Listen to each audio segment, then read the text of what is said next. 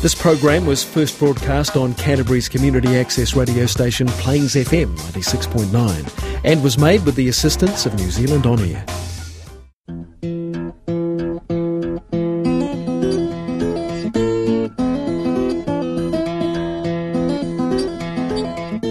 Welcome to Foundations, a weekly program brought to you by the Reformed Church of Christchurch.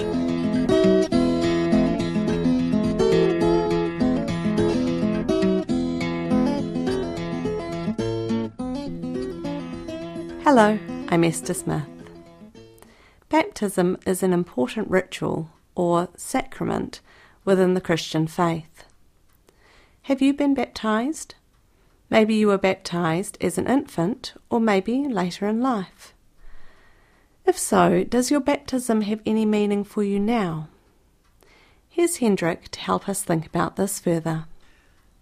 Religion is often associated with ritual.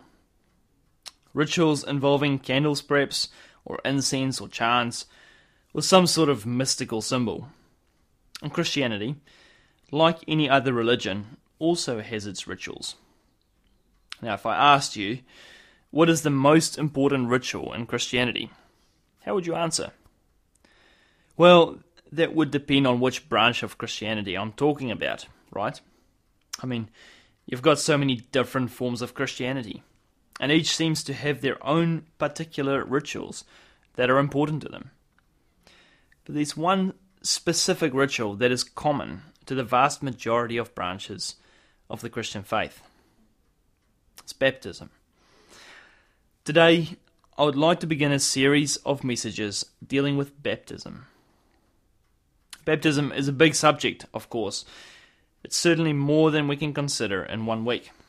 So we'll take a few weeks to deal with some of the important points relating to this matter. Now, it hardly needs to be said that baptism plays a very important role in the Christian religion. In most churches, if you're an adult member, you'll likely have been baptized at some point or another. Many churches make it a requirement that if you want to be a member of the church, you have to be baptized or have been baptized in the past. And as for younger Christians, pretty much all of them have either been baptized as an infant or the hope is they will be baptized when they get older. But you know, not only is baptism important for those in the church, but many who don't have much to do with the church still like to have their kids baptized. Maybe for them it's a cultural thing. Perhaps you yourself have not had much to do with the church in your life, but you were baptized as a baby. It's not all that uncommon. Okay, then, so baptism is important. But what is it really all about? Perhaps a good way to begin answering this question would be to look first at the origin of baptism. Where does the ritual of baptism come from? Well, it's probably from the Bible, right? I mean, the Bible is supposed to be the main book for the Christian religion. But alright, where does baptism come from in the Bible? Where's the first place we read about baptism? Well, when you look in the New Testament, the second main part of the Bible, there's this fellow who preceded Jesus who went by the name John the Baptist. John the Baptizer. That's the first place in the Bible where the word baptism in any form shows up.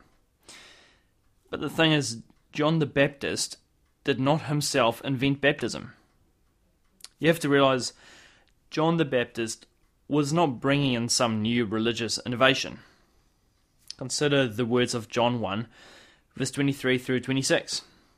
John, as John the Baptist, replied in the words of Isaiah the prophet I am the voice of one calling in the desert. Make straight the way for the Lord. Now, some Pharisees who had been sent questioned him. Why then do you baptize if you are not the Christ, nor Elijah, nor the prophet? I baptize with water, John replied but among you stands one you do not know. He is the one who comes after me, the thongs of whose sandals I am not worthy to untie. Why do you baptize if you are not the Christ or some other prophet? Notice the implications of this question.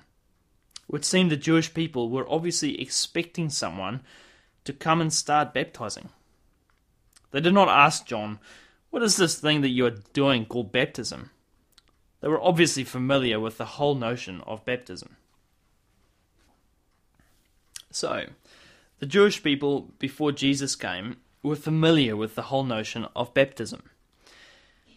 And the reason for this is because there were baptisms already back in the Old Testament, the first part of the Bible that describes events that took place for thousands of years before Jesus came. Mind you, it is true, we don't find the words baptize, Baptist, baptism, we don't find any of these words in the Old Testament. They're just not there. But this does not mean that the Old Testament does not contain any baptisms. You see, baptism is like a washing. Baptism involves water, and water is used for washing things.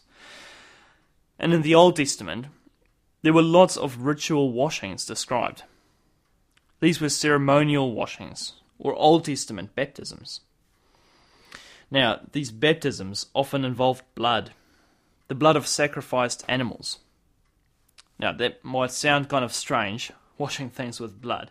I mean, blood makes things dirty, right? When I get blood on my clothes, they're considered dirty and they go into the washing machine.